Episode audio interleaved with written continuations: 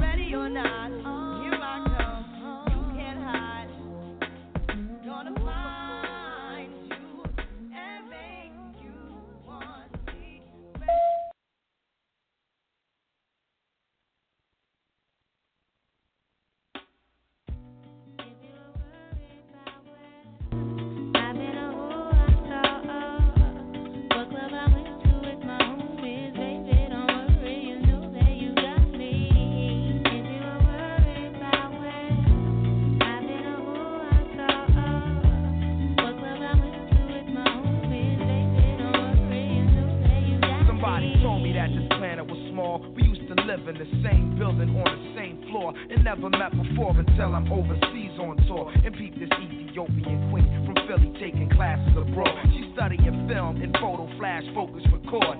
Said she working on a flick and cut my click through the score. She said she loved my show in Paris at Elysee Montmartre, and that I stepped off the stage and took a piece of her heart. We knew from the start that things fall apart, intense and shatter. She like, that shit don't matter when I get home. Get at her through letter phone, whatever, let's link, let's get together. You think not? Think the thought went home and forgot. Time passed, we back in Philly, now she up in my spot, telling me the things I'm telling her is making her hot. Started building with her constantly round the clock. Now she in my world like hip hop and keep telling me, yeah.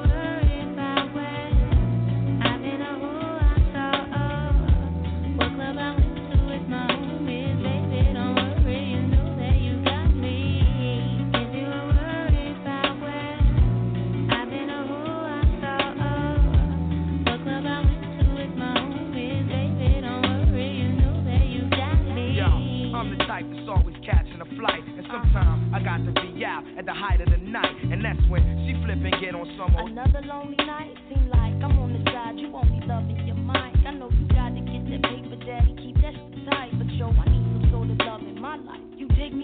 While politicking with my sister from New York City, she said she knows it's wrong, player, and he think I'm pretty side. I'm playing, boo, you know it's just what you were saying, boo, and when cats be popping game, I don't hear what they saying, boo, when you out there in the world, I'm still your girl.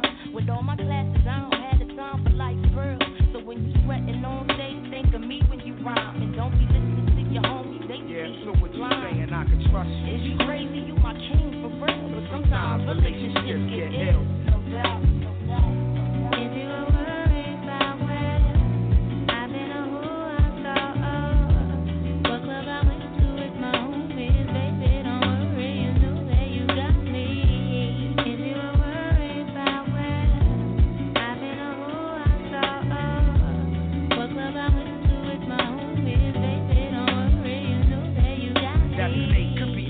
That rat could be that cool cat that's whispering, she trying to play you for the fool, black. If something's on your chest, then let it be known. See, I'm not your every 5 minutes all on the phone. And on the topic of trust, it's just a matter of fact that people bite back and fracture what's intact, and they'll forever be. I ain't on some, oh, I'm a celebrity, I deal with the real. So if it's artificial, let it be. I seen people caught in love like whirlwinds, listening to these squabs and listening to girlfriends. That's exactly the point where the whole world and lives come in. That's where the drama begins. If you were worried about where I've been or who I saw, what club I went to with my homies, baby, don't worry, you know that you got me. If you were worried about where I've been or who I saw, what club I went to with my homies, baby, don't worry, you know that you got me. If you were worried about where I've been or who I saw, what club I went to with my homies, baby, don't worry, you know that you got me. If you were worried about where I've been or who I saw, what club I went to with my homies, baby, don't worry, you know that you got me. If you were worried about where I've been or who I saw, what club I went to with my homies, baby, don't worry, you know that you got me.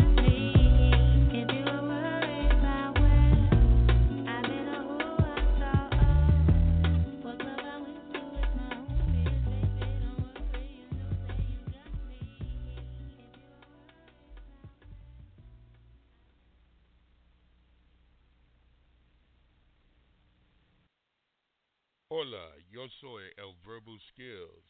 Y cuando escuchando Blog Talk Radio, I listen to Naked Maya right here every Sunday evening at 8 p.m.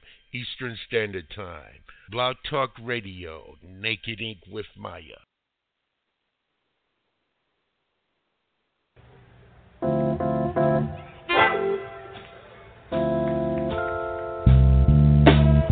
What's good, everybody? This is your British Persuasion Poetic 7, and I'm telling you to let your ink get naked with Maya on Blog Talk Radio.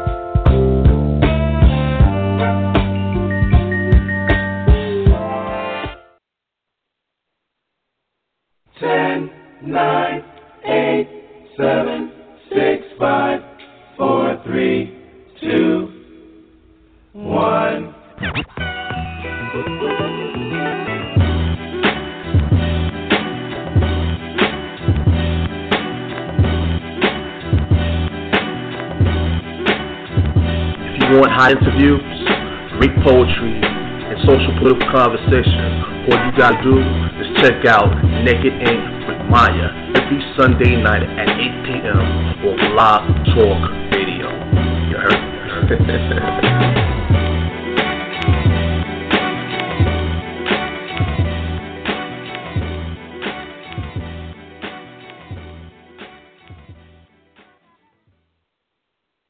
Assalamu alaikum warahmatullahi wabarakatuh. Good evening, everyone. It is me, Maya.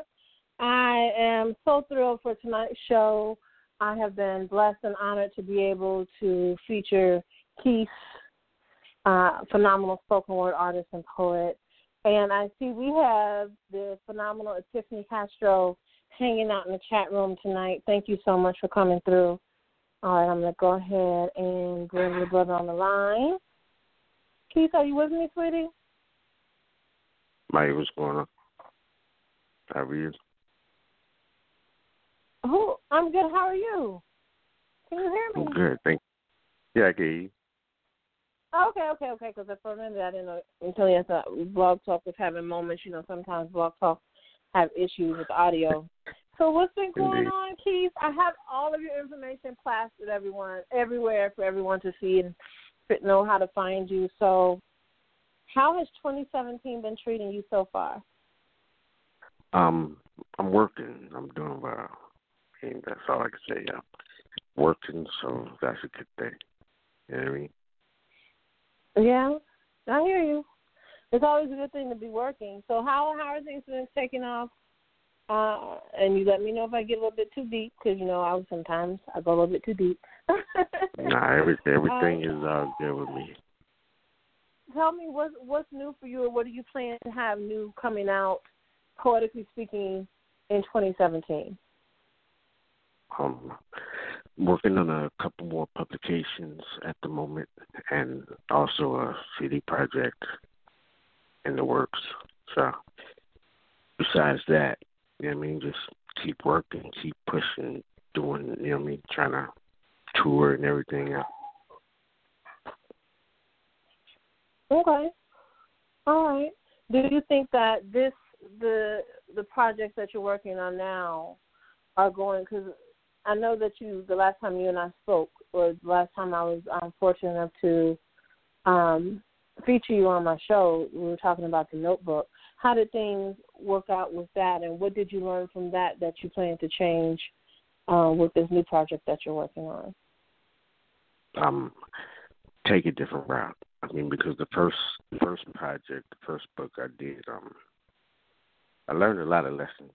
You know what I mean? Like, you can't trust everybody. Mm-hmm. So you got to work your way around and see what's best for you and see what the best outcome would be, which way to go with it. Because just jumping in, you learn a lot of lessons, that things you shouldn't have done and things you did right and didn't do right. But I learned a whole lot of lessons with that first book. So just to be mindful and watch myself and watch the people around me, you know what I mean? Because everybody doesn't have your best interests at heart, you know? Mm-hmm.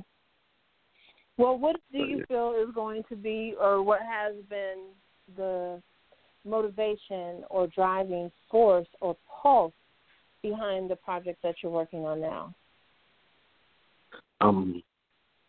Just to show people that they don't stop. You know what I mean? Like, one setback doesn't stop anything. You just got to keep pushing, keep pushing, and if you just let one little minor setback keep you from your destiny, you know what I mean? You weren't meant to do it in the first place. I got you. And do you feel like as an on-stage performer or open mic or spoken word artist, that it is incumbent upon you to make sure that you continue to deliver these messages in spite of everything that has kind of gotten in the way? Oh, absolutely. Absolutely, because there's no one genre that I write. I write any and everything that you want me to. I write any and everything that I want to write. I mean, whatever it is, you know, I can write about it. I know that for me personally, my draw to you has always been the voice behind the words. You know what I mean? Like, you can't really get well, for me personally, I'm more of a audio person. I like to hear it in order for me to feel it. And so I know when I have been blessed to hear you spit, that, you know, it definitely moves, because your spoken word artistry, when I use that term, it actually kind of paints a picture. And when that picture is being painted, it's just, you know, there's no limit to what it can actually go to and what it can actually lead to. Does that make sense? Yeah. So I definitely feel like you're. I feel like you're one of those. That's my main objective when I write, is to write something that you can see. You know what I mean? If that makes sense. That's my objective, is to write something that you can see every time. Because I have a notebook full of half-done pieces, subpar things that I don't think that were good enough to put out, so they never came out. But always, I'm my biggest critic.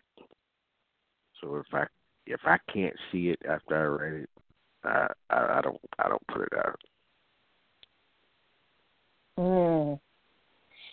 So do you feel like at some point in time you will go back and revisit those? And I think I'm going to respectfully disagree with that, just because I kind of feel like if you wrote something like a nursery rhyme, that it, you know, it would still be valid and it would still have meaning to it and for it and from it. Indeed, sometimes I go back and then be like, yeah, I could put this with this, and you know what I mean, combine two of the half done pieces together and make something good out of it. Okay. All right. Well, CB is in also in the chat room. Romeo Donati is listening in. So thank you all for coming through and supporting the brother and showing your love. And, of course, Tiffany Castro is with us. I'm so excited about Sister Tiffany coming through. But, yes, so tell me, where do you want the direction of where do you want your legacy to go when it's all said and done, when, you know, 30, 40 years from now and you look back on this time in your life? What do you want that time to have said, or what do you want your words to speak on your behalf? I want them to say that there's nothing that he couldn't do. There's nothing that he didn't do. There's nothing that he didn't do that was able to help somebody. You know what I mean? Cause that's my thing. As long as I can help one person with each piece that I write, then I'm good with that. I mean, I don't have to make a lot of money. I don't have to be on TV, be all star-studded. But as long as I can help somebody with what I do, then I'm good with that. I know. It's prepping for this feature, because you're like the first feature I've done in like years. Just to be honest. I was so curious because I went to you and I went to another male poet, spoken word artist at the same time, and I was like, whichever one responds first would be the one that I asked who gets the first spot. And because I didn't know, I just took a chance, and I was like, well, you don't know, closed mouth don't get fed. You know what I mean? So I was like, okay, all right. I was like, we've always been kind of cordial with each other and cool with each other. Maybe he will bless us with his presence. And I'm so humbled and honored that you're here. So have you prepared anything, or do you want to spit something? Because this is all about you, sweetheart. The first hour is about you. The second hour, we got open mic and spoken word. Whatever you want to do, get it in. That's whatever. I mean, it's whatever you want me to do, whatever you need me to do. I'm here for. I want you to be comfortable. To be here. I'm always comfortable. And I'm humble for you to be here, sweetie. I want you to do whatever you want to do. Kick your shoes off, get your funky up, however you feel comfortable. And it, you know me. My mouth get me in trouble. But no, I just want you to be at ease and at peace, whatever you want to do, whatever you want to share. I think that there's the feel that I get when you talk and when I hear you talk about things that you've gone through and the things that you're planning to do is that there's, you kind of had trust, you kind of went through the tunnel of trust issues that we all go through. And you don't have to be a spoken word artist or a poet to go through that. That's just life. But to you've kind of gone through that and you've come out on the other side. So I'm really curious as to what comes next and to how you coming out on the other side of a rebirth of sorts will actually change or conform your ink. Right. It's been different. Trust issues, I've gone through all that. But the thing is, like, you can't let that stop you. You know what I mean? You just gotta, watch people now, or better than you have been. You just gotta watch them. But as long as you watch them, keep a clear mind, open head. I mean, you'll be fine. Just think before you react next time, and don't just jump at what looks sounds nice.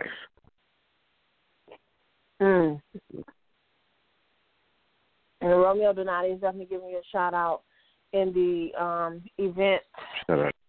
Shout out to my brother. Yeah, he said, indeed, this is my poetry brother. We met a couple of times. Smooth work, powerful message, and it's truth. But overall, just a cool dude and great poet and wonderful man and father. Oh, Romeo! Thank you, my brothers, man. Shout out to that.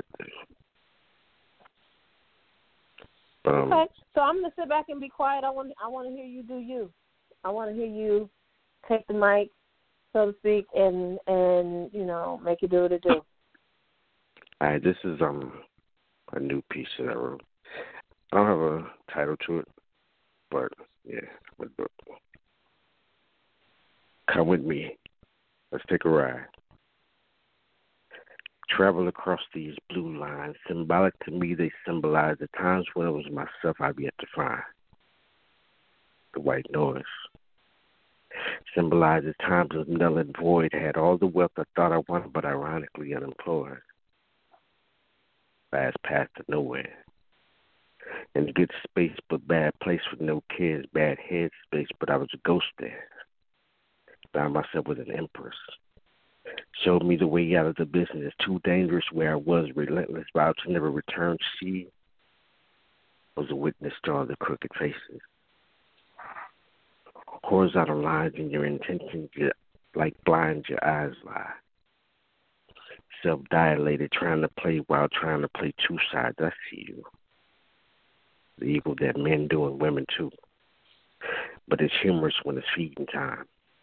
Gremlins take that last bite, one stroke after midnight, till once you try to multiply, get subtracted, and realize all those fake-ass impressions never lasted. My house like garbage pail kids get trashed, and I say to hell with all you bastards.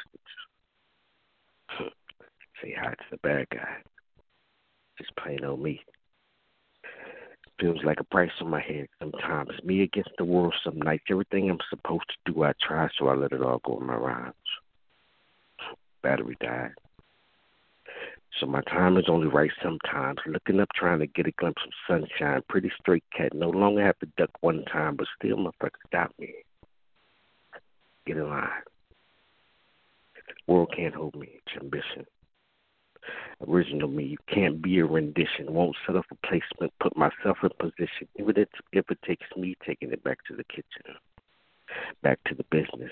Master P, no limit with no eyewitness. Slavery days, I whipped at them digits by any means necessary. I goes against it. I be the source of your addiction.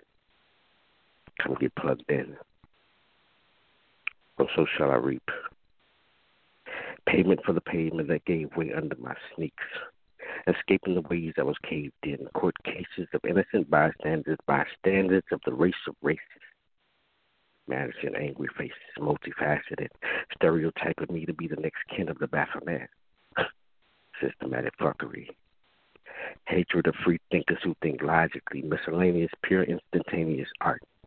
Eclectic with the vision, precision, firing like pistons or a starter pistol for starters. Pawns can't stop a king who lives his life for his daughters. Saved rave and applause. Leave it for the vulture. I never did any of this for my sanity and for the coaches as the purpose in what I do. And some things just aren't to be discussed. But eventually the masses, and you will see that everything that I've ever done, I've done for us. Peace. That, I'm just going to quote the woman. The whole piece is phenomenal, but systematic fuckery? Did I hear that correctly? Yeah. Oh, my gosh.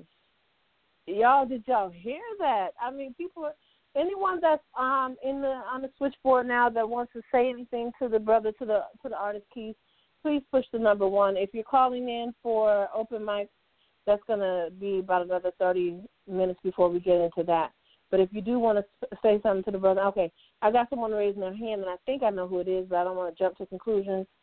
But before I bring them on, let me ask you this. What was the passion behind that pen? Because you say it's no title to it, but, I mean, I can't call it systematic fuckery because that's your word. What was the passion behind that? I mean, it's just you have to watch everything now. I mean, it's not just people. Like everything that's going around the world right now, you have to watch people, you have to watch news, you have to watch other people that you think are just certain civilians. They're not. You know what I mean? You have to watch everything. You have to keep your eyes open, man. Watch with your third eye. That's deep. That's deep because I've been doing a lot of studying lately about the third eye. So I can dig it. I can definitely dig it. All right. Okay. Let me just end. I got people inboxing me about you, so I'm just trying to make sure I'm giving everyone their just desserts. Give me just one moment. I'm going to pull this brother in because I think because they're responding now. All right, yeah. I'm going to go ahead and pull in Brother Romeo Donati. Okay. All right, you're on the mic with Keith. Peace, love, and poetry to Mr. Notebook, the Beast.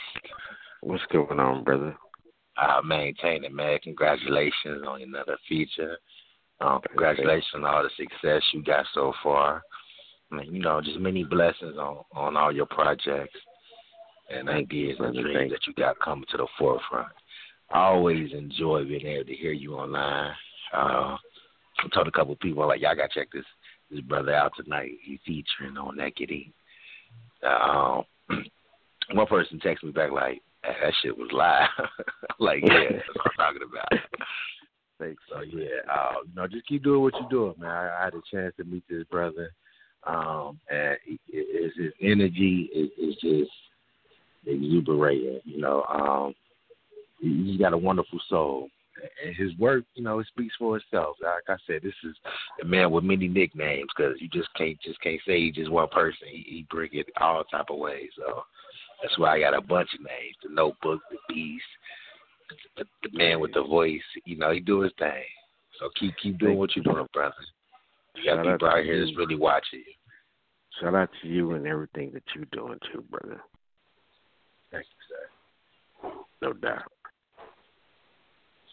All right, Romeo, thank you so much. Hopefully you'll come back later on if you have time to bless the mic when we go to when we step into the open mic phase of the show. But thank you so much for coming through and showing your love for the brothers. Thank you so much. Absolutely. Thank you, Mike. You're welcome. All right, y'all. That was Romeo Donati coming through the show. Some love. I'm going to pull in area code 540. I don't know who this one is, Keith, but we're going to find out together. Hey. Hello. Hello, this is Mr. Automatic Charismatic. Jesus, what up? I'm sorry, who? This is Mr. Automatic Charismatic. Otto. You hear me? Otto? You know who that is, Keith? Yeah, what's going on, Otto? Hey, I just want to say, I heard the Notebook on several occasions. And you are a remarkable poet. You always bring something to make us think. And you keep it real. 100%. Hey, thank you, brother. I'm very proud.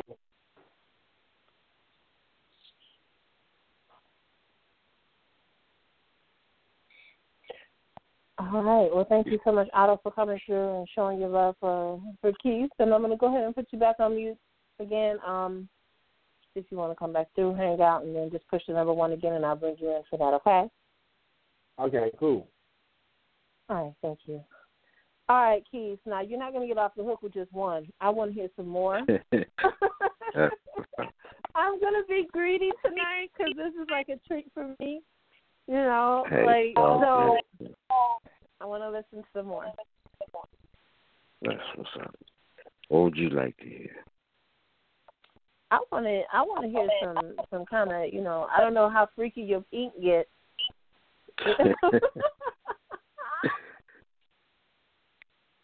Yes, I said it later. Yes. I'm going to do one that's not too bad. Okay.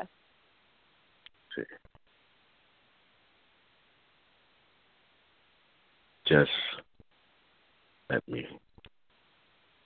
Anytime, any place. Let's make love in open air and space. Let our spontaneity out. Let our hearts race. Respond to my touch on instinct. Go at your heart's pace. All caution thrown to the wind. Let our passions be unbound. Any time, any place. Let's not care who's around. Let's just let go. Releasing our inner inhibitions. Holding up walls with naked frames as passers-by and onlookers watch and talk. All we witness is one another's strong whispers in ears of each other's names. Chance is taken from displays of affection, taking chance after chance with each stroke of so-called indecent exposure, but this is any and everything but. This is much more than just lust or trying to get a quick nut. This is the epitome of ecstasy.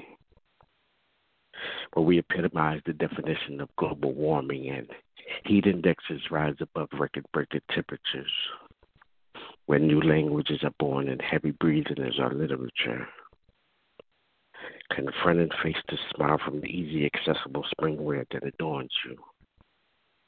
Whether to conquer and confiscate your whitewater rapids cause a ripple effect and passions pine as my words murmur through my muse. Just you.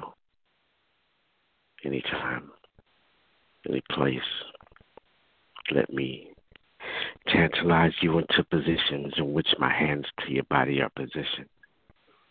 Let your lips drip love's elixir. Was I get love drunk of love's liquor as I lick her into submission. She wishing the cops come and stop, son, because it feels so fucking good what I'm doing.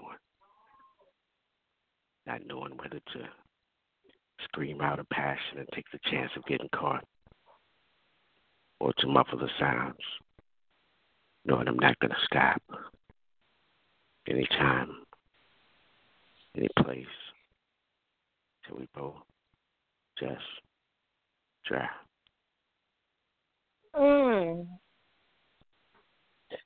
Thank you. I got the dumbest smile on my face right now.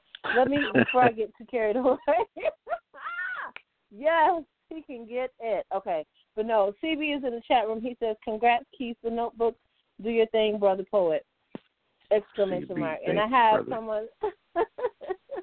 Yes, and I have someone from another part of my life that's listening in, and he said that the brother is deep. Definitely, for sure. Thank you, brother.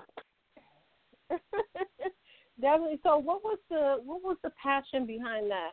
Who inspired that, or what inspired that part of your ink to go to that level? I was listening to Janet, Anytime, Any Place, and. And extra curricular thoughts, and yeah, it just meshed together well.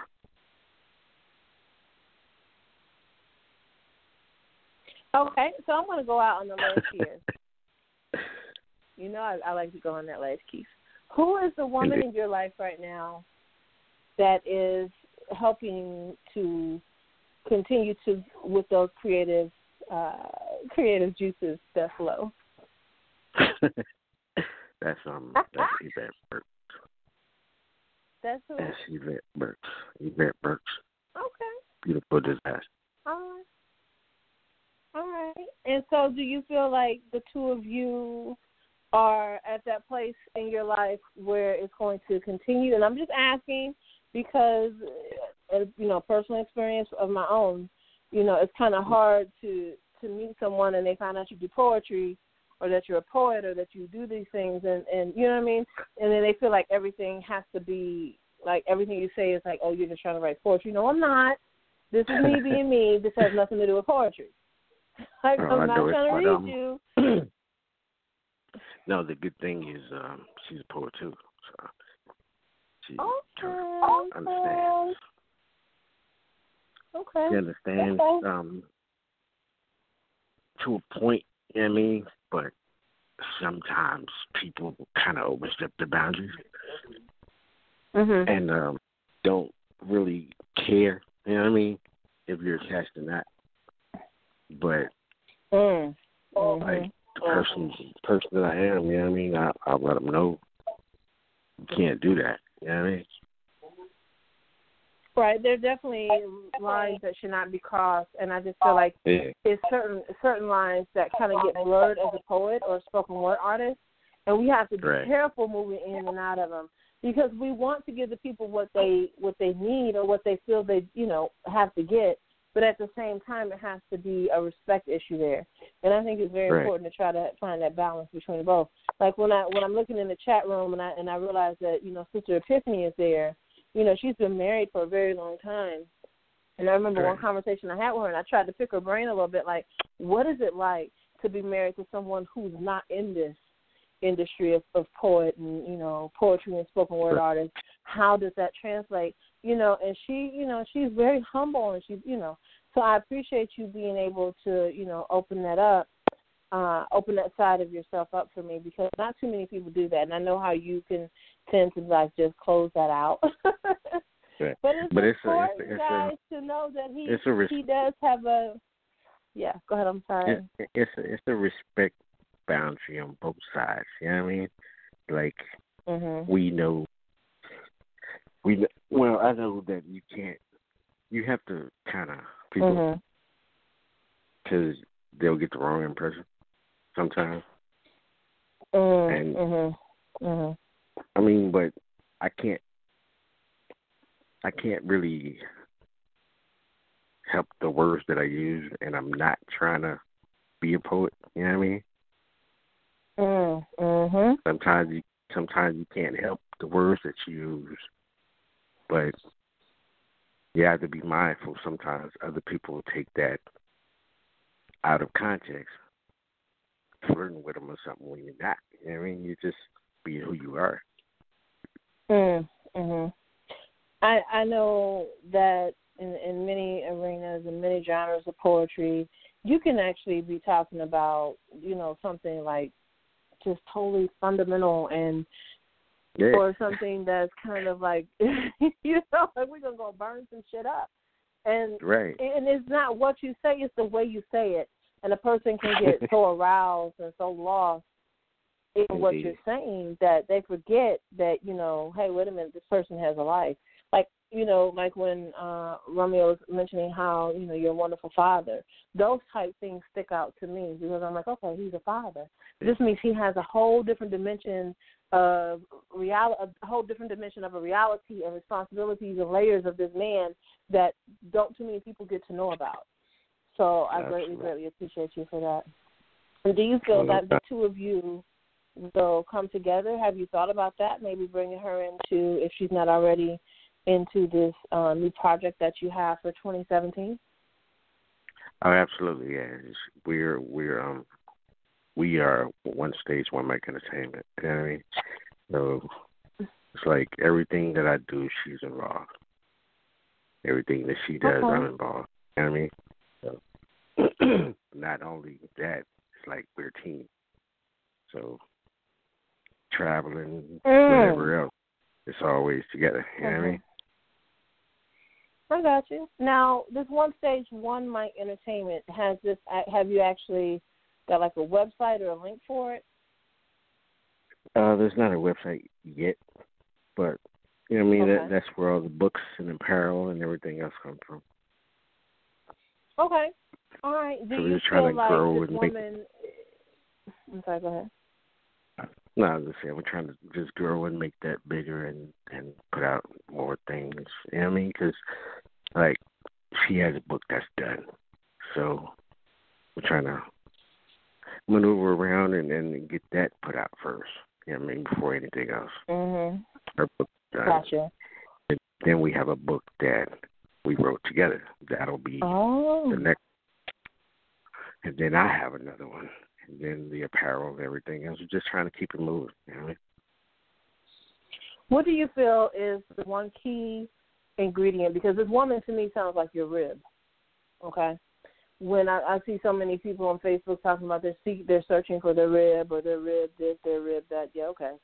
Sometimes you have to go to the rib. Sometimes you got to go to the meat market and pick up something that may not be what you, you know what I mean? And then make your rib. You know what I'm saying? Right. So, but what I'm saying, woo, okay. So what I'm saying is that what do you feel has been the one, I guess, key ingredient or the one piece of glue that has held the two of you together so far? It's been hard, but communication. Communication is key. You know what I mean? That's my big thing. Communication and honesty. Loyalty, basically. Okay. As long as you have those three things, as long as you have those three things, the love will remain. You know what I mean?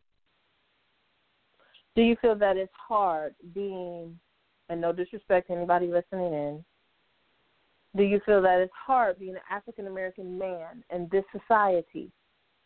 Being true to what it is that you desire and what you need to be fulfilled on all levels, to have that open line of communication and that honesty that needs to take place in order to hold things together. Myself, no. Simply because I pride myself on being truthful in all things. You know what I mean? Whether you want to hear it or not, I'm going to tell you the truth. But if you don't want the truth, don't ask me the question because I'm going to give it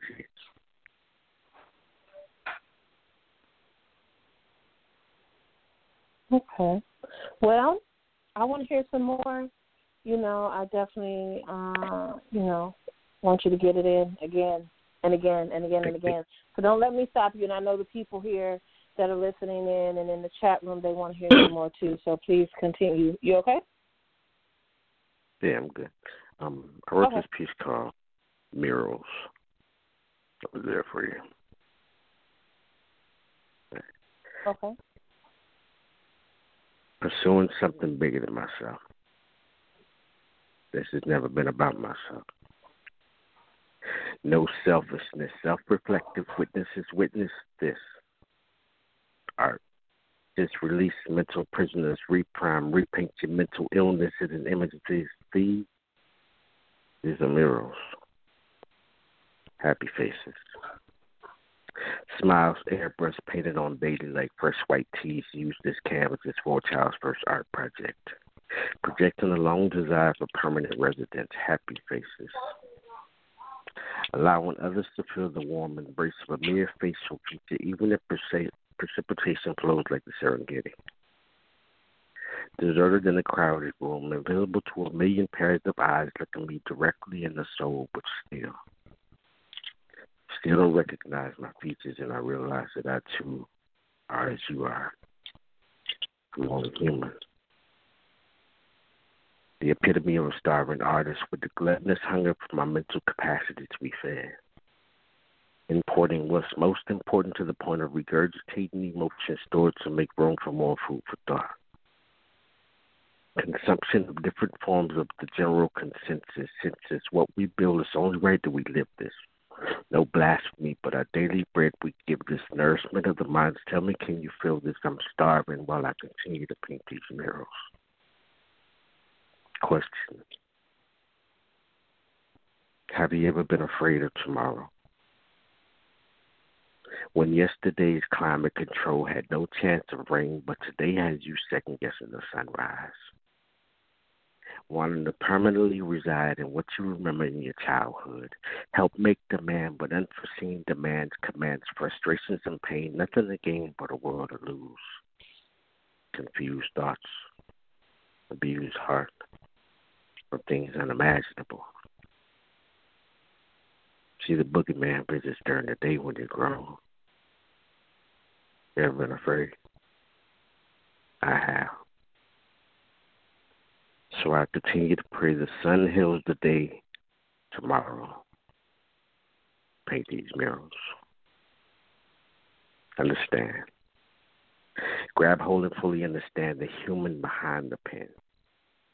Much more than my rights and my spit, I can fully equip my own Da Vinci Code embedded within. What I've written, descriptions are there. Just pay attention. Take time to listen. What I write are life submissions. No need for subscriptions. I make for public view the things I go through. No combination on a mental safe, unlocked and open, hoping that you'll understand what's inside. These are murals. And I continue to paint them. So you won't have to be afraid of your tomorrow. Peace. Wow. You guys are always in awe when he does his thing, because it's like, damn, where does that come from?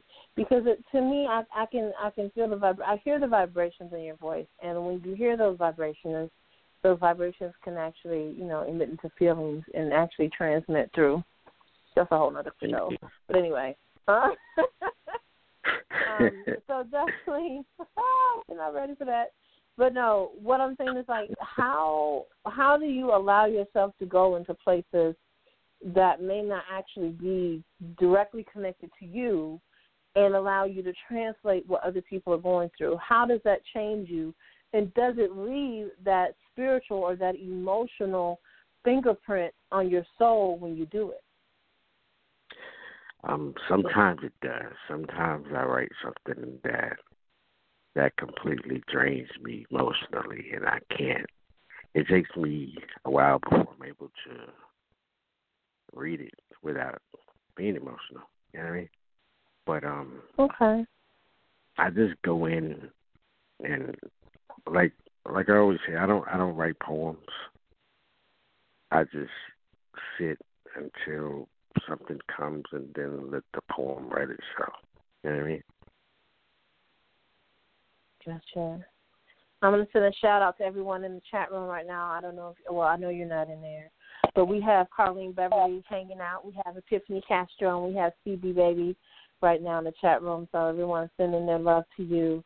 And of course, we have other people listening in and inboxing me on Facebook about the show. So thank you so much, everyone, for hanging out and listening to Keith Williams, the Notebook, the Beast. He just finished a piece called Murals. What do you want to be known as? Because, to call someone a beast, Yes. I'm trying to get comfortable with that. there's many things. Because, I have harsher pieces. I guess that's where that came from. But, yeah. Colleen says, bless love to Keith, and she's sending love out to the chat room. So, okay, with that being said, I want to hear one of those harsher, harder pieces. Okay. Let's see. Jacqueline asked me to do Billie Jean. So I'm going to do that. Okay. She tried to Billie Jean me. Pretended to have faith in her Biggie, but only wanted Nicki Minaj is like Queen Bee with any other John, like an HBO special. Specializing in trying to pull wolves' clothing over sheep's eyes when the shepherd of the flock always saw clearly through her disguise, which was the genesis of her relationship's demise. And at this point, I don't even give a shit, but she tried to Billie Jean me. Playing a game of back and forth with my emotions like Billie Jean King, blowing smoke with my Arthur Ashe, asking for nothing but reciprocity of what I gave, but mentally catfished by someone I've known half my life. No, this just ain't some random chick. This is someone formerly known as my wife. She tried to Billie Jean me. With looks of disgust, she poured acid on my self-esteem. She disenfranchised what I thought was a team. She wanted 2.5 men. She Charlie Sheen me.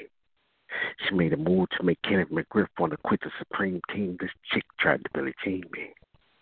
It's my first thought. Where to grab my keys and beat it. Because Dirty Diana was a smooth criminal. The way she made me feel with no subliminal shit got bad. I thought the doggone girl was mine, not knowing this beetle ass nigga was hitting it the whole time. She tried to Billie Jean me. But think. I was once her thriller, but I had to step back and take a long look at the man in the mirror, and I realized I'm more than what she tried to make me out to be. She tried to Billie Jean me, but the paternity test said the kid is not my son. Peace.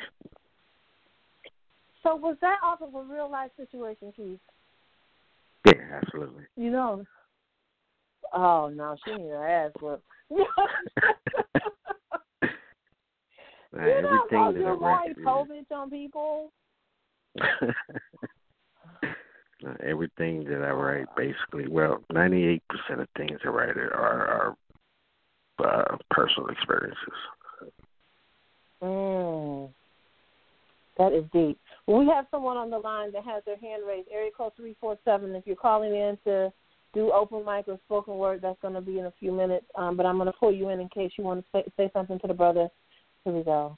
Area code 347. Welcome to Naked Ink. Hello, Prince McNally here. Just wanted to stop in and how you doing, sis? I'm good, sweetie. How are you? I'm great.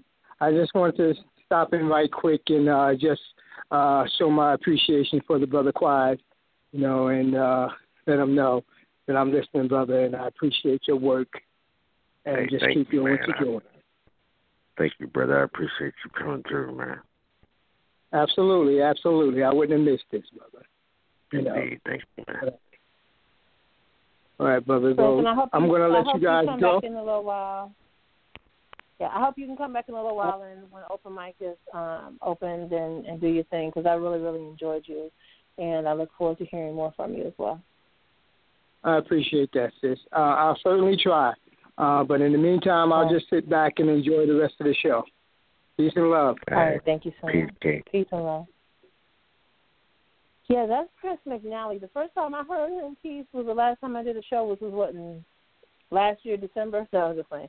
Yeah, in December, and I was like, who? What? Where did he come from? You know, he's one of them. Right. The people, like, yes, he will catch you off guard. Like, what? Mm-hmm. Okay, so back to this Billie Jean and the 98% of the things you write about come from real life. You thought I forgot. Yeah. I did not forget.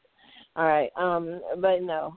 Do you feel that that this is one of the dimensions or one of the layers of or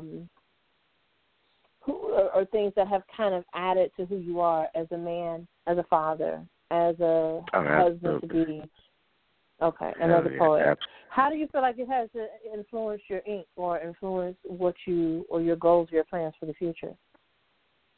I mean, because that's the reason I started writing, basically, because I was pissed off. You know what I mean? I was hurt. I was pissed off. It was all emotionally driven. And I picked up, because I just started doing this in 2010. Mm-hmm. Yeah. I just started writing in 2010. Just generally because it was just me and raising 2 daughters on my own, you know what I mean? Mhm. So yeah, I picked it up. As you mentioned your daughters, do you feel like what you write also is a reflection of kind of preparing them for later on in life? Because earlier when I asked you, what do you want your legacy to be? What do you want people to look back 30 years from now and be able to say about you? And what and the things that you've done, you know, as far as like poetry, what do you feel is going to, what is the legacy you want to leave for them directly as a man and as an African-American man in this society, and how they should expect to be treated as they grow up? Oh, indeed. Bless you. Just to let them know that the stereotypes are just that. You know what I mean? Stereotypes. You can't pigeonhole all men because your mother did something stupid. You know what I mean? You can't pigeonhole all black men because. And then the thing is, like, you do something dumb and then try to make it look like that I did it. You know what I mean? You can't do that. If that was the case, these girls wouldn't be here with me alone. You know what I mean? But you can't pigeonhole all black men because all black men aren't deadbeats like they try to make them out to be. You know what I mean? Especially me. Because, and I want them to always know that. Don't have a fear of somebody leaving you. You know what I mean? Just because that happened while they were in my custody, don't have a fear of somebody leaving you because you're in a relationship with them, because it doesn't always happen. And I don't bring them into adult situations and conversations. I never have. But the thing is, like, she did, and tried to over and over and over again. You know what I mean? You can't do that. Leave a child in a child's place. Uh-huh. But yeah, that's just what it is. I mean, because they've seen everything. You know what I mean? Already. They were 10 and 6 when I was left with them. They were 10 and 6. Uh-huh. Now they're 19 and 15 now. My daughter just started college last week. Oh, that is awesome. I know you're so proud. I know you have to be proud. Absolutely. I know you have to be proud. So before we college freshman and what now? Sophomore in high school. Okay. And do you feel like what you're doing is something that you would want them to, I don't want to call poetry a hobby, because for many of us it's a way of life. It's what we get up right. And really, really do. You know what I mean? Like, this is what we do. Maybe shit, however you want to say it. Right. Like, poetry is a pulse for some of us. Like, when I'm at work, even though I, you know, do tech support, I still have my notebook and pen by my desk. Because when it hit me, I got to write. And I, you know, I don't care who's on the phone, whatever's going to go down with them. Look, I got to write this out. So do you feel like this is something that you would want for them to pick up as well, as far as like poetry, or are they picking it up already, or do they have their own flow and something else? It's if they want to. You know what I mean? My little one, she picks up a pen every now and again, but it's nothing that I try to force on them to do, because, I mean, like I said, mine came out of being pissed off and anger and frustration. I mean, if you fully emotion to pick it up or do something like that, cool. You know what I mean? But if not, cool too. Because my little one says she wants to be a writer for her film. But I'll go along with them in whatever they want to do. You got 100% support from me as long as it's something productive. Gotcha. All right, y'all. So we're getting ready to head into open mic and spoken word, and hopefully Brother Keith will hang out with me. If he has to go, I definitely understand. Epiphany is waving to you from the chat room. But I want you to leave us and bless us with at least one more piece, you know, and get it in for me, please. Okay, cool. Empire. This is World War III. We are legion. The reincarnation of leaders being slain. Laid down while standing behind podiums and on balconies for being seen as holding too much power. But we are poets. So what holds more power than these words? That become visuals to the naked eye. Phones are no more than upgraded track phone in your every movement. Swiping your fingerprints to unlock your phone, but lock you into the system with each upgraded edition of the same gadget you wait for days on the front lines to spend your greenbacks to get plugged into your lifelines. Now that's the way to simulation. And standard text message rates may apply. To those coerced into a 2-year contractual agreement, iPhone, can you see it? Sending you through galaxies on G4s with S3s that take notes, enslaved, locked, and chaining your mental by the thousands at a time, just like on those boats, but Big Brother's always watching. So let's add an Agile location button so we can track and take that ass out from that exact location, buddy. Synchronizing your watches in the middle of the desert at 0 dark 30, but can't find Miss Ophelia. Miss will let us kids kill us in your own backyard and who's dirty. Oh, but whenever something bad happens, it's blame Obama while you're filming and filling out Warren Buffett's $1 billion bracket for a fucking tournament board about my people. Dying at the hands of your hired hitman, being shot down in the street and can't get a fucking $2 tourniquet to stop the bleeding. And day in and day out, our Sean bells continue to ring, and all our Trayvons trading their hoodies for wings, and until we stop portraying Geppetto's offspring and become masters of the puppet master, then we will continue to set ourselves up for nothing but disaster. And I'm sorry that these words came across so abrupt, but fuck it. Warning. In 10 seconds, this message will self-destruct. Peace. I mean, I heard Trayvon. I got a feel or an idea of what prompted that piece.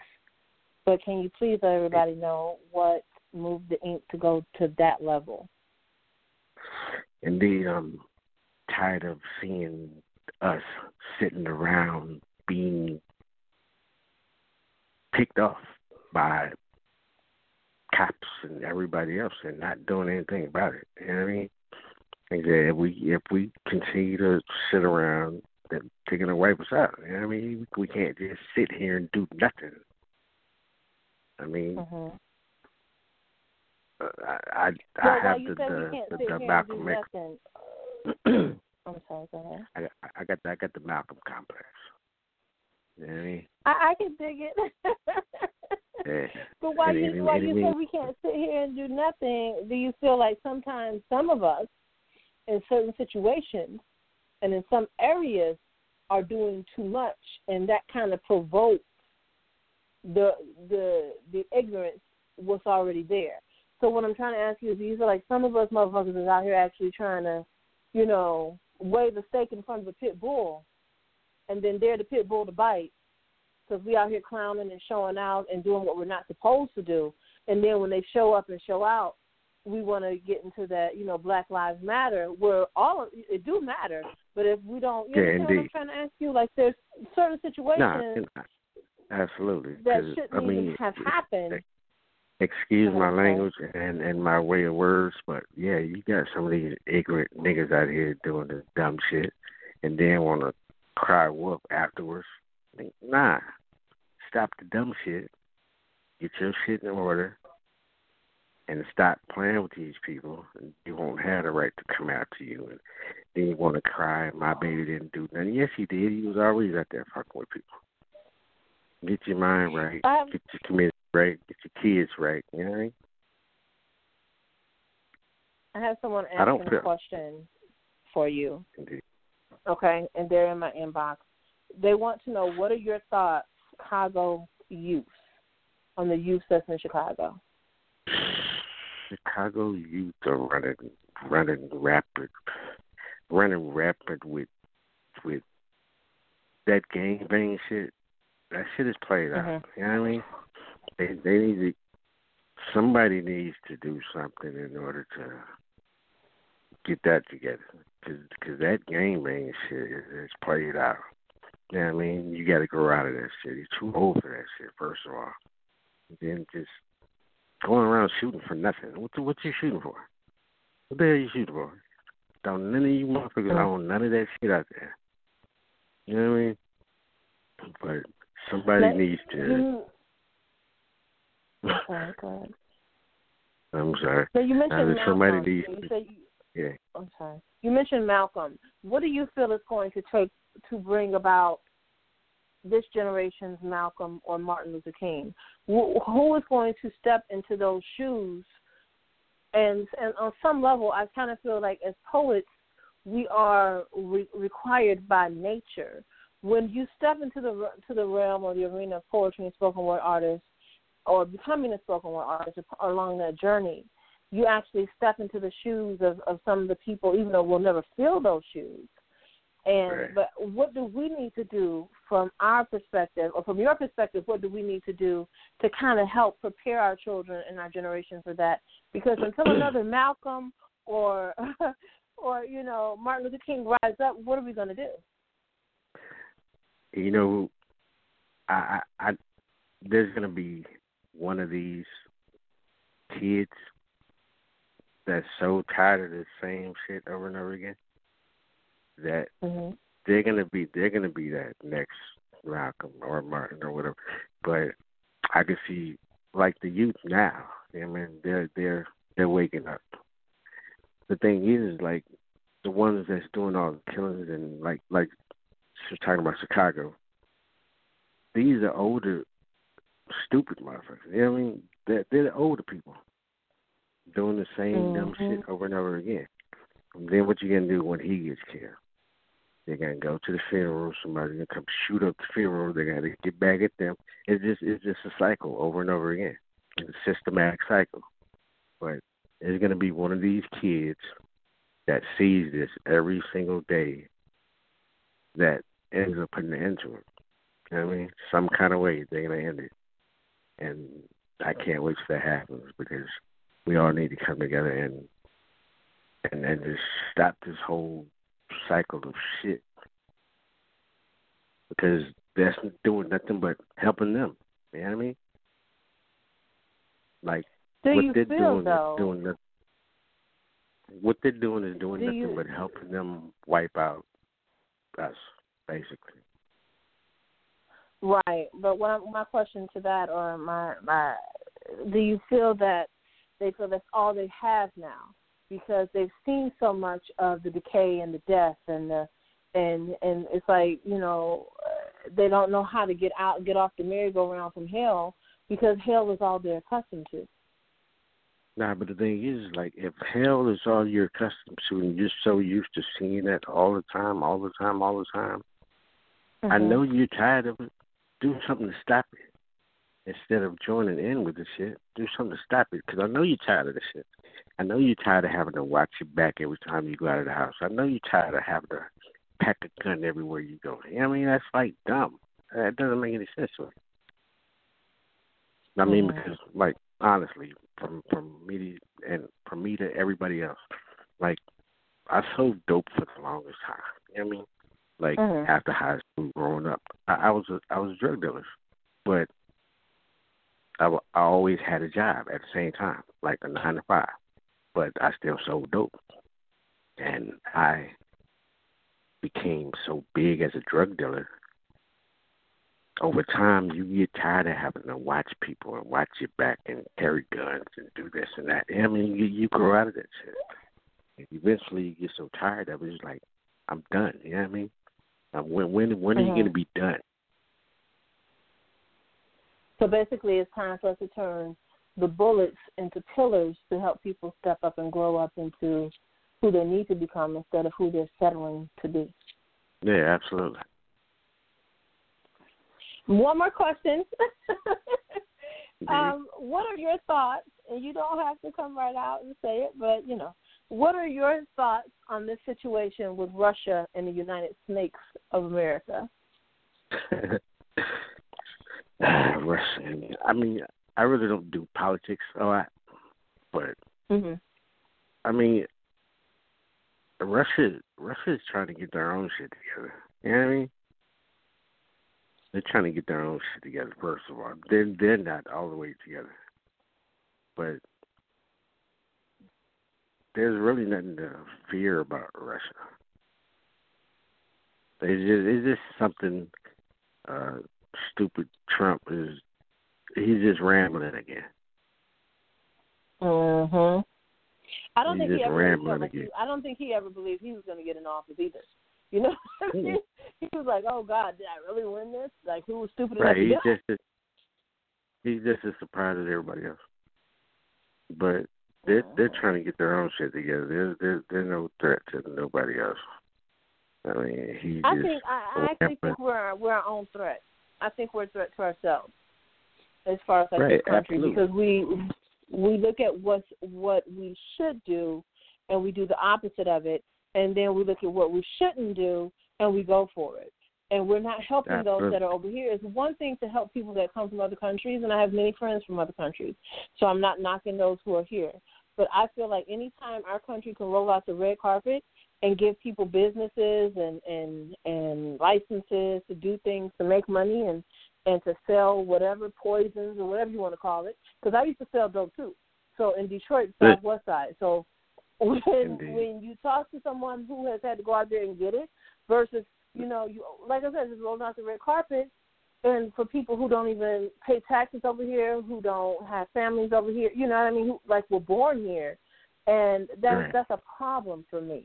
That's where the problem comes in at, because I feel like same rights and privileges that you give these people that just pop up over here, you know, like when that situation came about. Right, exactly. And then, you know, I mean, we're not asking for 40 acres and a mule.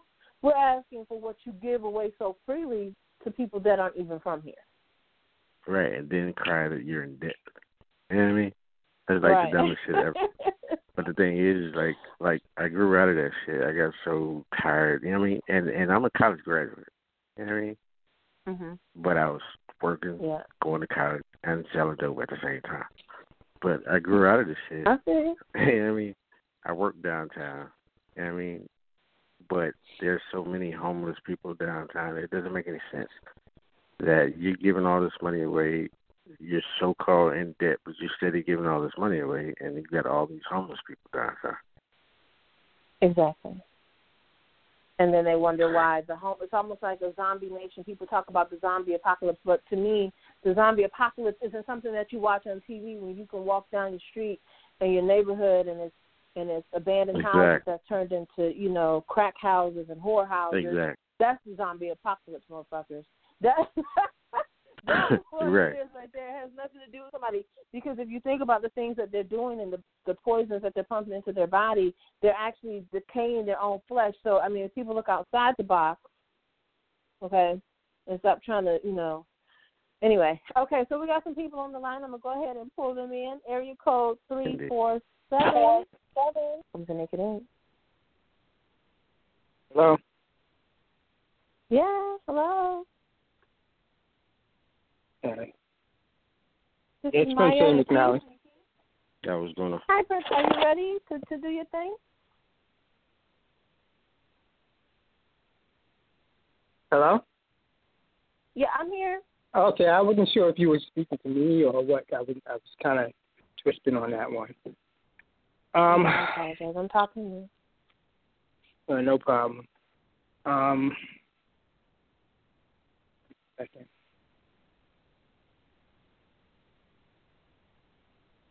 As I rip this clip of metaformations from my thought patterns, brain cells are ringing all around Saturn, while back in the hood, rough riders are barking like rock robbers. Prolific rhymers are catching Alzheimer's, and my peeps are mad illin' from this unrehearsed verse that I be spilling with the greatest of ease, like killer bees be slinging honey. Do you feel me, money? So microphone check me, and please don't test me, 'cause my thoughts are deep. throating like Monica Lewinsky. I'm not Bill Clinton, so don't go acting fruity trying to impeach me over this silly chit-chatter, because it really doesn't matter, you see. Misogyny, I'm really not with. It's merely a waste of my gift, so I aim my pen towards the positive tip of the iceberg named Slim. Shady's will be the hood, but it's all good, for I am the phoenix rising, uplifting the downtrodden like the homeless, begging for social change. A computer whiz, hacking into brains. I am a political prostitute, giving the government head trips to the outer limits of my subconscious so they can truly see from thine own eyes what it feels like to be demoralized, desocialized, utterly despised. See how ghetto babies never cry, woof. Or they merely cry when they're hungry and when shit needs to be changed. Peace. Okay. So, Brother Prince, Prince McNally. Okay, Keith, I'm going to let you go first and chime in on that piece. Yeah, Prince is always dope when he does his thing, man. And the consciousness he brings is impeccable. It's crazy, man. I dig your style, man. I dig your flow. Do your thing, brother. Thank you, brother. I appreciate that. Indeed. I want to go a little bit deeper. What's the actual? I have a good idea. I don't like to assume, but for those who are listening who may have never heard you spit before or do your thing, you kind of bring you kind of sound like the Malcolm and Martin Luther King of the poetry realm, for me anyway. That's where I kind of place you. And not leaving you in that box, but I'm saying that's kind of where you take me with your ink sometimes. What was the reason, not the reason, but what was the actual, I guess, pulse is the word I should use, right? Or what was the, what inspired you to write that piece? Oh, that particular piece. I don't know. Based on our social conditioning, what our social condition is, and that was a piece I wrote that a few years ago, and I was on some type of forum, and I kind of just, it was kind of at the time it was off the dome, and I said I better write this down, because I was like, oh my God, what is this, but. Yeah, it just kind of flowed, and I felt that, it was just coming from a place of just speaking of who we are and where we are, what's going on in the hood and what have you, and wanting them to know that, that we're not just crying for nothing, we're not just whining, shit is, shit need to be changed. And that's where the metaphor for the, crying wolf, because I just wanted to let them know that shit needs to be changed, and that's where the metaphor with the baby coming in, baby, shit needs to be changed. They don't cry for nothing, and so I just put that on to us as well. Well, thank you so much. I'm in awe of you, to be honest, and anyone that knows me. No, seriously, like real talk. I don't blow smoke. I'm very straight. I'm very 100. You know what I mean? Straight to the point. If I don't like you, I'll just be quiet. You know what I mean? I'll never disrespect. I'll just be very quiet.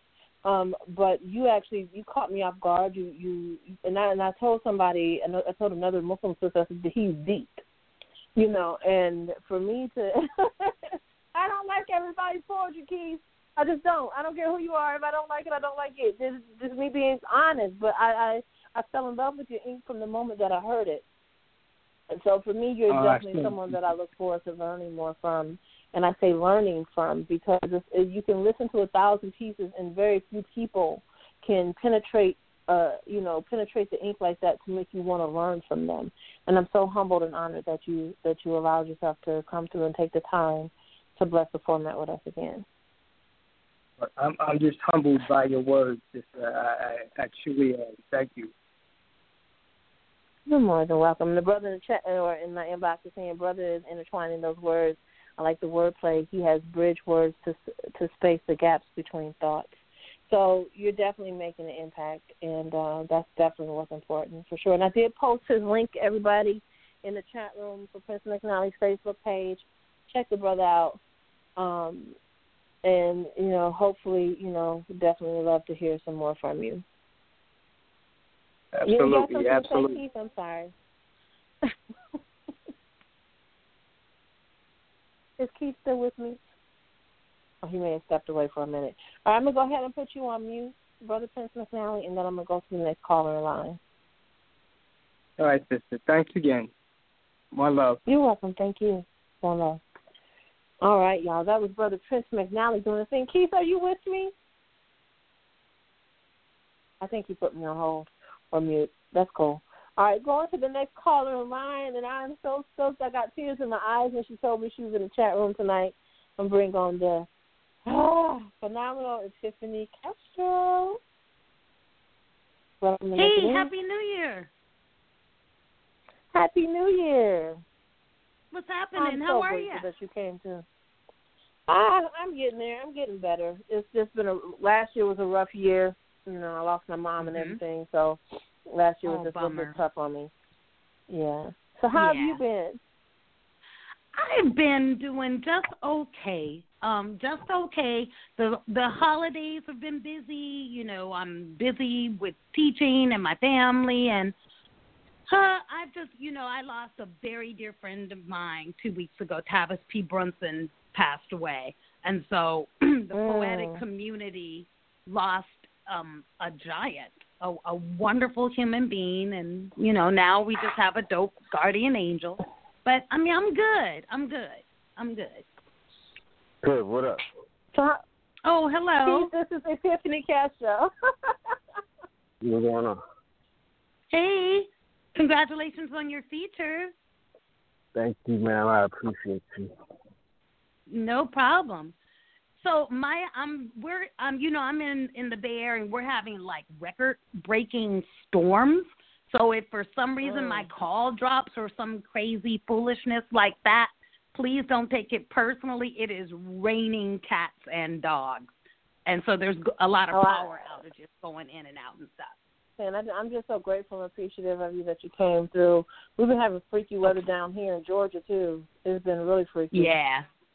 It's snowing there today, I understand, right? Isn't it snowing in Georgia?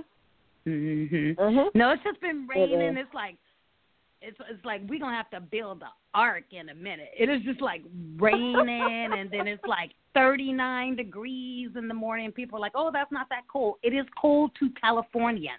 That is very cold for us. So I'm like snuggly in my room and hoping that our power outage, because a lot of people in San Francisco have no power tonight. So we're just going to cross them fingers and hope that I can get through this piece before my call drops and I have no power. Wow, I greatly appreciate you. So please bless us with what you have so we don't lose you. Oh, sure. It's just a little something. I think it's the last thing I wrote. Let's see. Yeah. Well, no, it wasn't the last thing I wrote, but it's one of the last things. How about that? So it's a little piece called I'll Pass, and it goes like this. You can hear me okay, yeah? Yes. Okay. I can definitely hear you. All righty. I ain't been one to dig organized religion.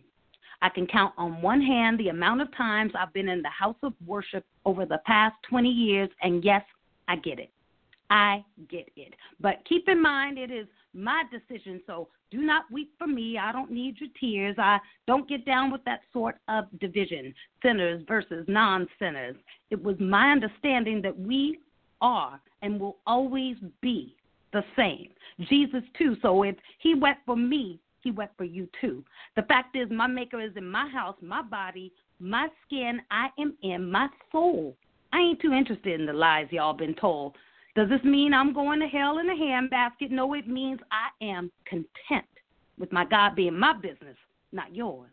After all, it is and should be personal when it is concerning me, right? I thought so. My memories of my church-going days are compiled of an array of moments, of scattered moments, of singing solo and sneaking out back to have a smoke and just waiting for it to be over so I could get on with my day. That was my grandest hope. see, those were long ago, and truth be told, I don't miss it, yet I am easy like Sunday morning. Those, however, were not all those easy kinds of days. Seemed to me that everyone was there for everything but God, and yep, I've said it, somebody has to, might as well be me, and these days I'm pretty free. Choices were mine to make, and I made them. My temple is wherever I am. My spirit travels with me nonstop, no layovers. Now, keep in mind, this is purely my perspective. My directive is to be happy. Yours should be too. So, yeah, I'm also cool with not participating in the congregation of organized religion. Did it matter what I wore every Sunday? God ain't the fashion police. Did it matter how much cash I could offer? God don't take PayPal. Did it matter what kind of car I rolled up into? God ain't concerned with shit like that. At least I don't think so. Mine ain't. Maybe yours is. Everything that was so-called being taught was in great hypocrisy. And since I ain't a hypocrite, I'll pass. That was deep. I think it's interesting that you spit that piece in particular, because Keith and I were talking. I know you've been here. He was talking about the third eye. So I know who you are. So the little bit that I do know. What is your perspective on that? On third eyes? Are you talking to me? Are you asking me? Yes. Yes, ma'am. Oh, the third eye is your intuitive tool. It is your intuitive tool. You can choose not to use it and be sorry, or you can choose to use it. You know, when you get that feeling, that gut feeling, that something just, that's your third eye speaking to you. It's your third eye speaking to you. Some people's third eye is closed. And, you know, I wish them well, and I hope that it opens someday. That's pretty much the way I look at it. So what has Miss Epiphany been doing as far as, like, spoken word and poetry life? I know you have everything going on with your family and school. Miss Epiphany took a break. Epiphany took a break, and we'll return to the stage in the spring. I'm writing a bunch of new stuff, so I'll have a new set. And I have some collaborators I'm going to group together with, some new collaborators that I haven't worked with before. I am, because I still have 2 radio shows. Of course, Epiphany's House after 9 years. You know, I retire from that, but I still have Incense, and I still have Poets on Poets. And so Lady Khadijah and I host Incense, and we decided to put together a mixtape. And so we're going to put together a mixtape from some of our favorite things that we played over the last 2 years. And so that's really not, and it's not just poetry. I don't really... I never call myself a spoken word artist. And in fact, generally I just say I'm an artist. But if I do say I'm a poet, because as Ursula Rucker says, if you call yourself a spoken word artist, what are you when you're silent? So because I'm an artist, whether I'm asleep, whether I'm in the shower, whether I'm walking my dog, I just prefer to call myself an artist. But I digress. What I'm going to say is this mixtape, and it's going to be free to the people, of course. It's just a little gift from us. Shambay is going to put it together for us, and we'll go ahead and my brother, we'll go ahead and do that. And you know, I'm writing some things. My website is getting a facelift. I've really, really been into a lot of photography. I was so blessed to get the camera I wanted, and so I mean, I think what people need to understand about artistic people is that everything we do is some form of expression, whether it's the way I teach my class or the way I make my bed. It does not matter.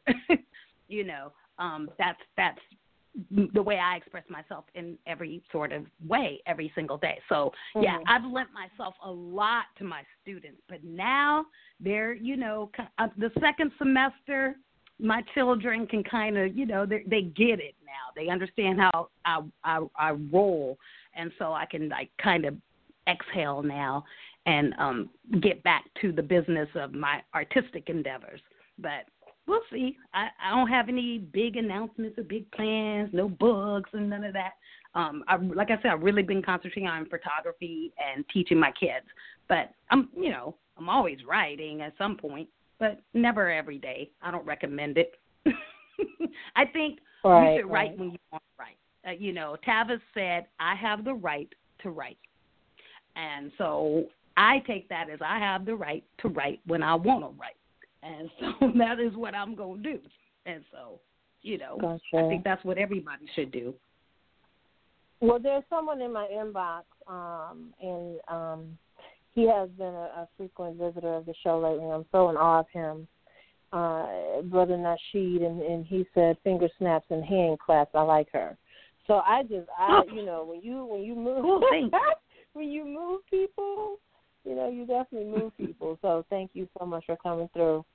And I told him, I said, I will definitely let her know. Yes, the great Epiphany Castro. Oh, stop. What do you feel about the piece she did? Me and Epiphany have the same perspective on things. And she's right about the third eye joint. Some people are blind to it, or some people have it closed, which leads them to be blind to everything. You know what I mean? Hopefully they'll open it soon. Yep. That's about right. You know, what you gonna do? You know, I think as we grow older, you determine what you want to lend your energy to and what you do not. And I think everybody has to find their own way. I'm happy to be of service. I'm happy to be of service if approached, but I'm certainly not going to beat people down with my perspective or opinions about the way I do things, because I'm kind of an odd bird. So, you know, and that's, I'm so cool with being odd. You know, I wouldn't have it any other way. But I do think that we need to let people travel their own roads. And so, you know, when it comes to organized religion, which is just one part, I mean, I feel that way about many, many things that are organized, politics, et cetera, but I just happen to, you know, because, you know, there will be people that will tell me I'm going to hell because I don't go to church every Sunday or whatever. And I'm like, right, okay. So I just threw that one together. That's more of a commentary piece. It's not, you know, anything outside of that. So anyway, I'm going to let you get to your next caller. I'm going to go and get my knitting needles and get into bed with my dogs. You know how I get down, Maya. I'm glad you brought your show back. Well wishes to you and all that shit, right? All right. And I hope to please keep me posted of everything that you got coming up so I can post it and put it in the event calendar and things of that nature. Oh, you betcha. Okay. All right. Thank you so much, Tiffany. All right, sweetheart. Take care. Bye-bye. Bye-bye. All right, y'all. That was the phenomenal Epiphany Castro on the mic. I'm going to go ahead and pull in the next caller, area code 937. And for all of you that's hanging out in the switchboard, that's listening in, if you want to spit something or if you have something you just want to say, just push number one. All I ask is that you're respectful of yourself and others, and the mic is yours. Here we go. Area code 937. Welcome to Naked Ink. Hello, peace and blessings. This is I'll call it back. I'm sorry, peace and blessings. This is Lydia Warner Wright Cook. How are you, Queen? Good. How are you? I am wonderful, wonderful. I believe the feature. Is that the notebook on here? Yeah, Keith is here. All right. Man, what's going on, family? Congratulations. A well deserved feature to this dope Dolomite badass poet. Quote throwing, breaking up and making up happy homes ass poet, right?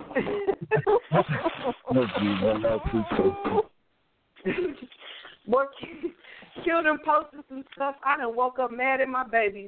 They trying to speak. I'm like, leave me the fuck alone. Don't talk to me.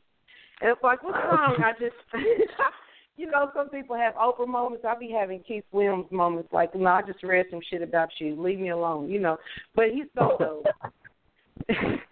You are so dope, and I'm so serious right now. But you are just. I had the honor to meet this king at Black Poetry Fest, and he's just really everything he is online. It's really rare that you meet people that are just who they post P-O-S-T to be, and he just is that guy. So I'm honored, and congratulations to you. Thank you, Lydia. I appreciate you, too. I do have a question for you as a feature, though, because I have read your pen. I've been a huge, and like Queen said earlier, I'm not highly impressed really quickly, just because I'm weird like that. But when somebody catches my attention, they generally keep it. So what is, I might have missed this question because I'm just getting a call in, but what is your motivation for those quotes? Because some days you come just like that cat from, like Jenny from the block, and then some days you come like a teacher, and then some days you come like that grandmama. And I'm like, this brother has so been here before. So what's your motivation, not even for your poetry, but just for your quotes? I mean, it just depends on how I'm feeling that day, or what kind of mood I'm in. Mm-hmm. Something pops, it pops, and I let it be. Wow. I know personally, I cannot wait. If I had the funds, you would just get an anonymous check in the mail for whatever you need.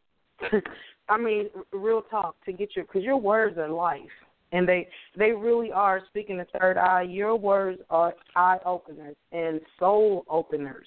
You know, and real talk, I just appreciate you. I had a moment in Black Poetry Fest where I kind of had like an anxiety attack, if you will, and like Keith was right there talking me through it, and I had gotten so nervous that I had forgot to do two pieces. I did one piece and walked off, and KC was like, sis, what are you doing? And so I went back up there. I just let it flow. I was, like, using the most profanity I think I've ever used on the mic because it was such a judgment-free zone. I didn't have to be professional. I didn't have to do none of that. And Keith was like, that's what the fuck I'm talking about. Right? Yeah, I mean, right, with this little swagger. You know, this little swagger, you just walk by like this. That's what the – and that's just what he said and gave me love. I was like, yeah, so – you know, some people you just remember, and he is one of those guys that you just remember. Mm-hmm. That's just what it is. You can't hold anything back. I mean, these are your words, so let that shit out. You know what I mean? Because holding it back ain't giving to him. Absolutely. I agree. Do your thing with no worries about what anything anybody has to say. You know, I think it was, the love was so real from so many people, and I think it was the anticipation and then the nervousness, because everybody's like, I know you're going to kill it. I've heard you do this piece, and a few sisters remember pieces, and I'm like, wow, okay, so there's no pressure here. But it was an experience, and I know I have taken up so much time, and I'm sure you have other callers. I just want to wish you well on your journey. Yeah, I'm sure you do. Wish you well, Keith, on your journey. And as soon as your book is ready, like, inbox me because I want that joint. Seriously. All right, I got you. All right. Y'all be good to yourselves. One love, everybody. One love. Thank you so much, Judy. All right, y'all. That's someone calling in, showing love, and definitely giving Keith his props. Thank you so much for calling in, sweetie. All right, Keith, we're going to move down the line. Area code 850. Welcome to Naked Ink. Hi, how you doing? Good, how are you? Hi, you know me. I'm Sedani. Hi. Hi, how are you? So you calling in to spit something or what we doing? Both. I was calling in. Okay. I just got word that Keith had a feature, and I decided to call in to say something to Keith and also to see if that's okay. Oh, for sure. What was your name again? Sedani. Keith, inbox me her name so I can find her on Facebook, please. so I can put her information in the chat room. Okay. Okay. Well, I just wanted to say congratulations to Keith on your feature. And you're very deserving of it. One thing I want to say is that, like, I always know when it's you. Like, I always know. Like, I know your voice, you know, by heart now. And it's like, I know your pieces are so dope, you know. It's like you're a wordsmith in your own right, you know. You up there with some of my favorite poets and blog pop. You know, you just have a way with them. And your voice is so soothing, and, like, I'm telling you, like, you got that voice that you could just put on wax and, like, listen to that CD over and over and over. Like, you just got that wine with candles and a bubble bath voice. Yeah, you're definitely dope. And, you know, I wish you the best of luck. And definitely when your book is finished, you know, let the world know, because that's something that, you know, the world needs to have in their possession. So, congratulations. Thank you. I appreciate you for that. Yeah, no doubt. No doubt. And I will spit something if that is okay. Oh, for sure. I will do, I'll do the conversation. This is called the conversation. Babe, do you remember when we first met? As unconventional as it was, I had to get your attention. I mean, I had to make the first move. I couldn't leave this one to chance, couldn't leave you in the capricious hands of mere happenstance. We just kept staring. Our retinas just kept grooving together, telling the other secrets. Something about your eyes drew me in deeper, made me want to know your name. And I wasn't about to turn my back on fate. I didn't even know you, yet I somehow knew you were everything I had prayed for. The one gift no one but God could give. The one man I had dreamt of since I was 6, before you had a faith. I mean, baby, your feet must be tired from running through my mind. So what took you so long anyway? You know, they tried to say you didn't exist. Tried to tell me you weren't real and that men like you were just a myth. But I knew you did. Knew you were out there somewhere, stumbling over nightmares, wearing my makeup and borrowing my clothes. I knew this was real from our very first kiss. Do you remember? Even your kiss was different. Like you had saved that one just for me. Our lips made love to one another, and under an otherwise dimly lit sky when stars were scarce and the moon was playing hide-and-go-seek. For the first time in my life, the fireworks kindled between our mouths and our tongues and our souls. The radiated light, bright enough to light up my world for a lifetime, all because your kiss was different. It said, I need you.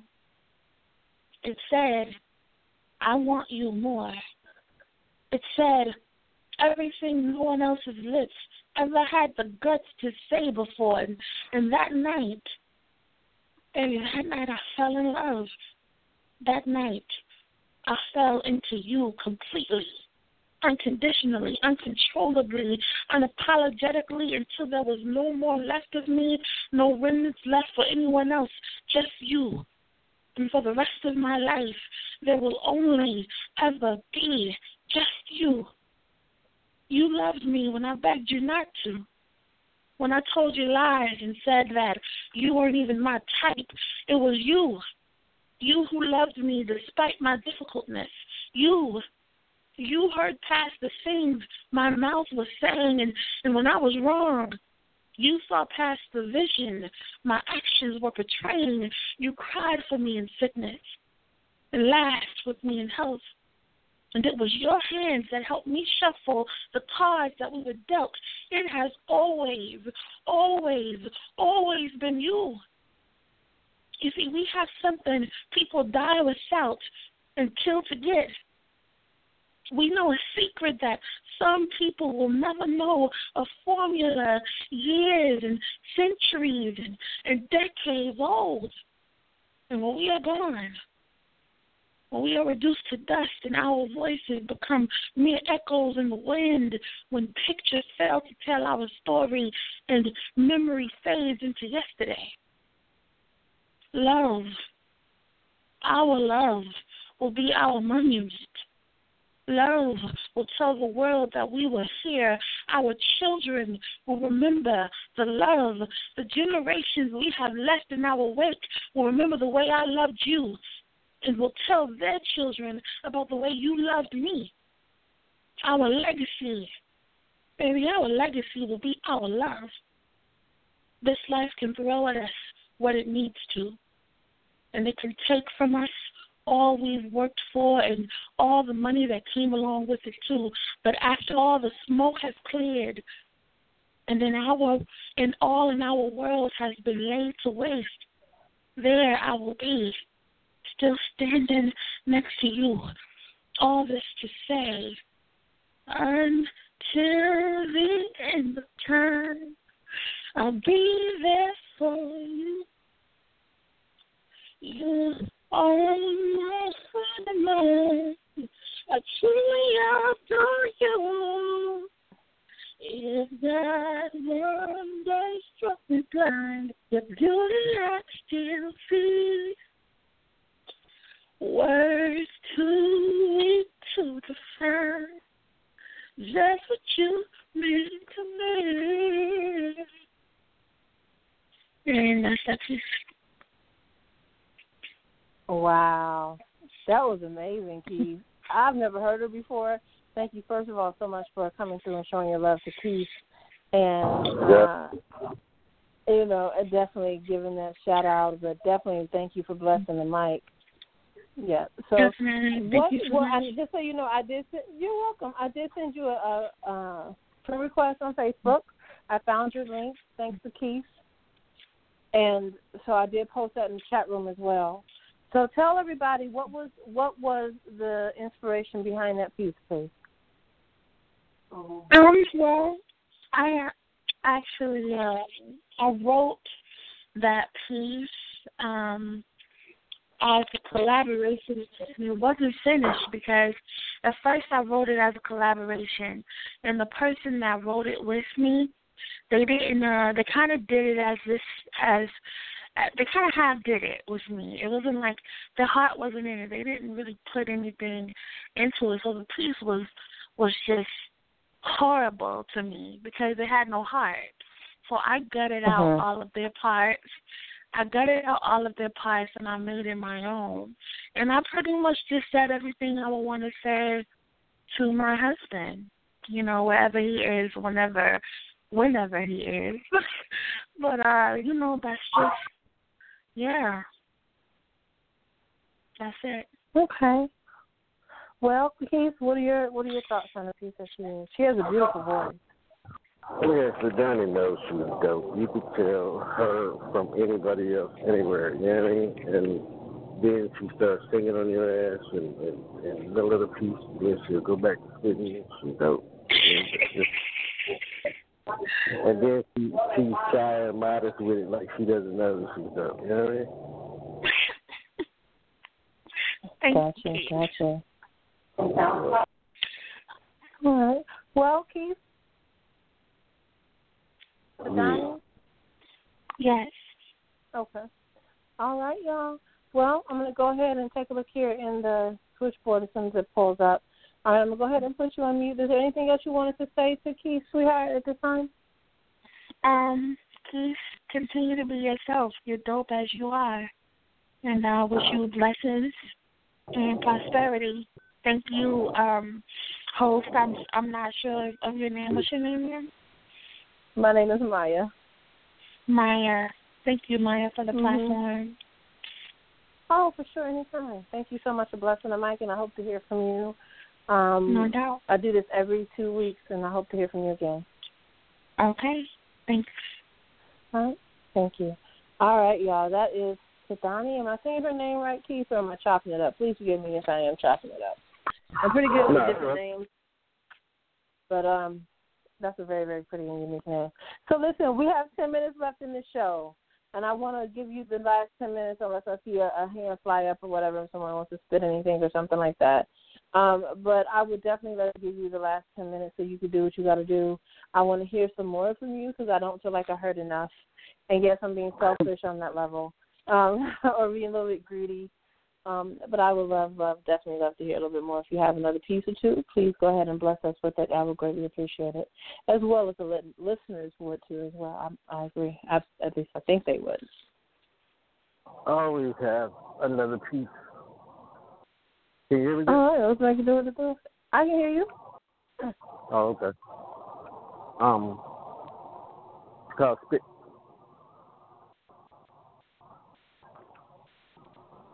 I want to let the stage. I'm sorry, what now? It's called Spit. I want to rip the stage. I want to spit so hard that it rips to something within my insides, which only intensifies the projection of my voice upon the audience. I want you to feel it. I want you to go through every emotion known to man when I spit within the span of these 2 minutes, wants to leave my mic and the stage into one entity. Voices of ricocheting flows wall to wall off your mental notepads until my voice gives out and my lungs collapse until the only words that be said are he killed that shit. I just want to spit.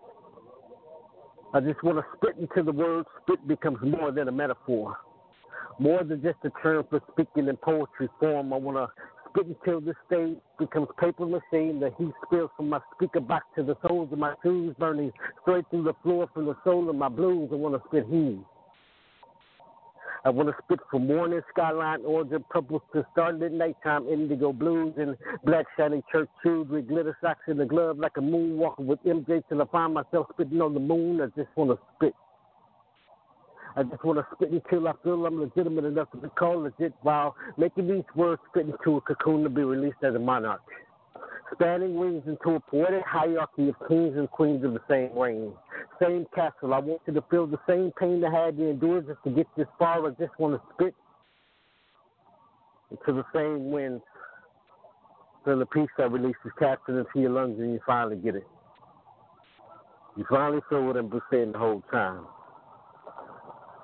I just want to spit. Peace. And tell us, sir. What? You know I'm going to ask these questions, so it's like you should be. What was the inspiration behind that piece? It's like we live, breathe, eat poetry. You know what I mean? So that's all I want to do is just spit. That's it. I don't want to do nothing else. I don't want to work. I don't want to sleep. I don't want to do nothing. Just sit.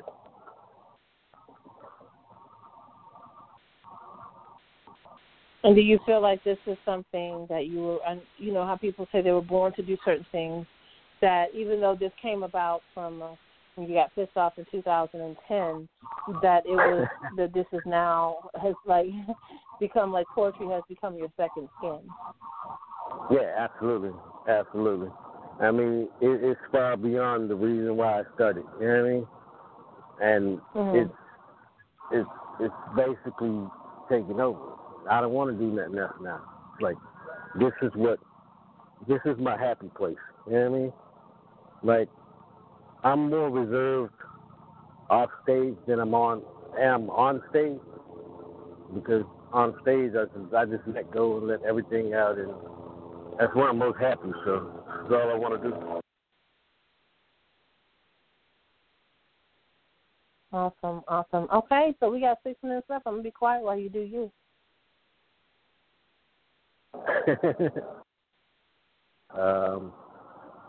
What I want, if you want to know what I want, and Carlene is in the chat room saying, Keith, spit Keith. If you have it in front of you or if you have it memorized, I want another erotic piece.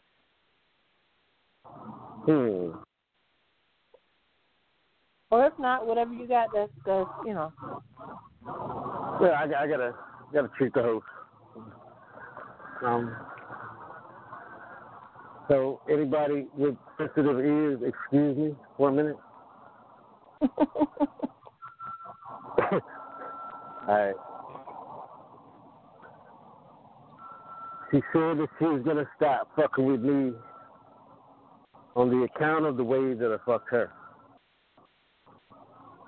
I mean, because I licked and sucked until everything was a blur. I'm talking blackout. I tried to blow her back out.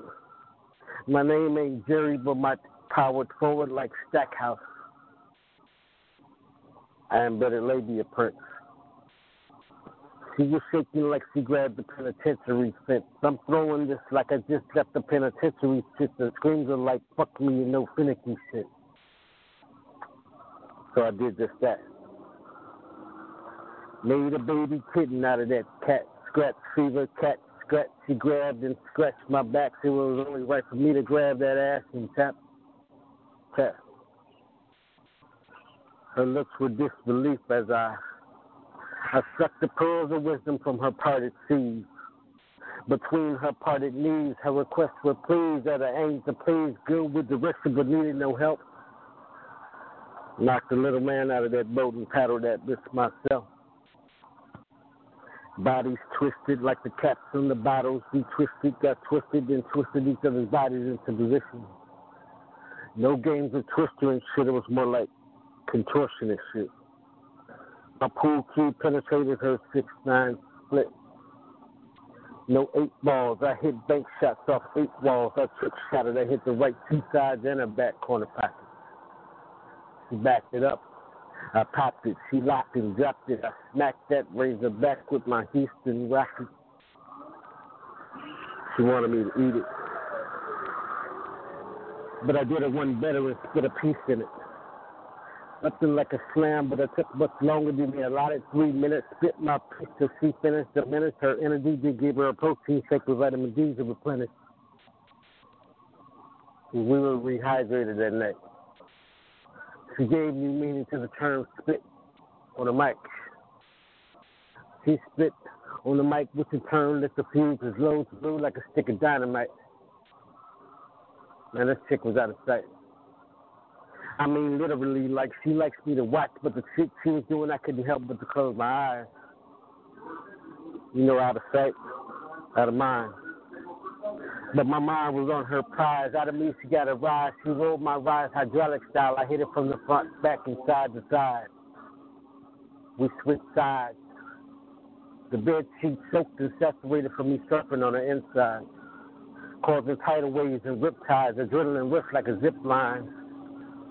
Moans and screams so steep, reached to the point of awakening the peak where orgasm sleep. Right at the crossing point between heightened sensitivity and the orgasms meet. As a thing. All this came about because she asked me what I wanted to eat. Yeah. Wow, and that's how to end the show. We have 90 seconds left in this show. Thank you so much, Keith, for coming through and doing what you do.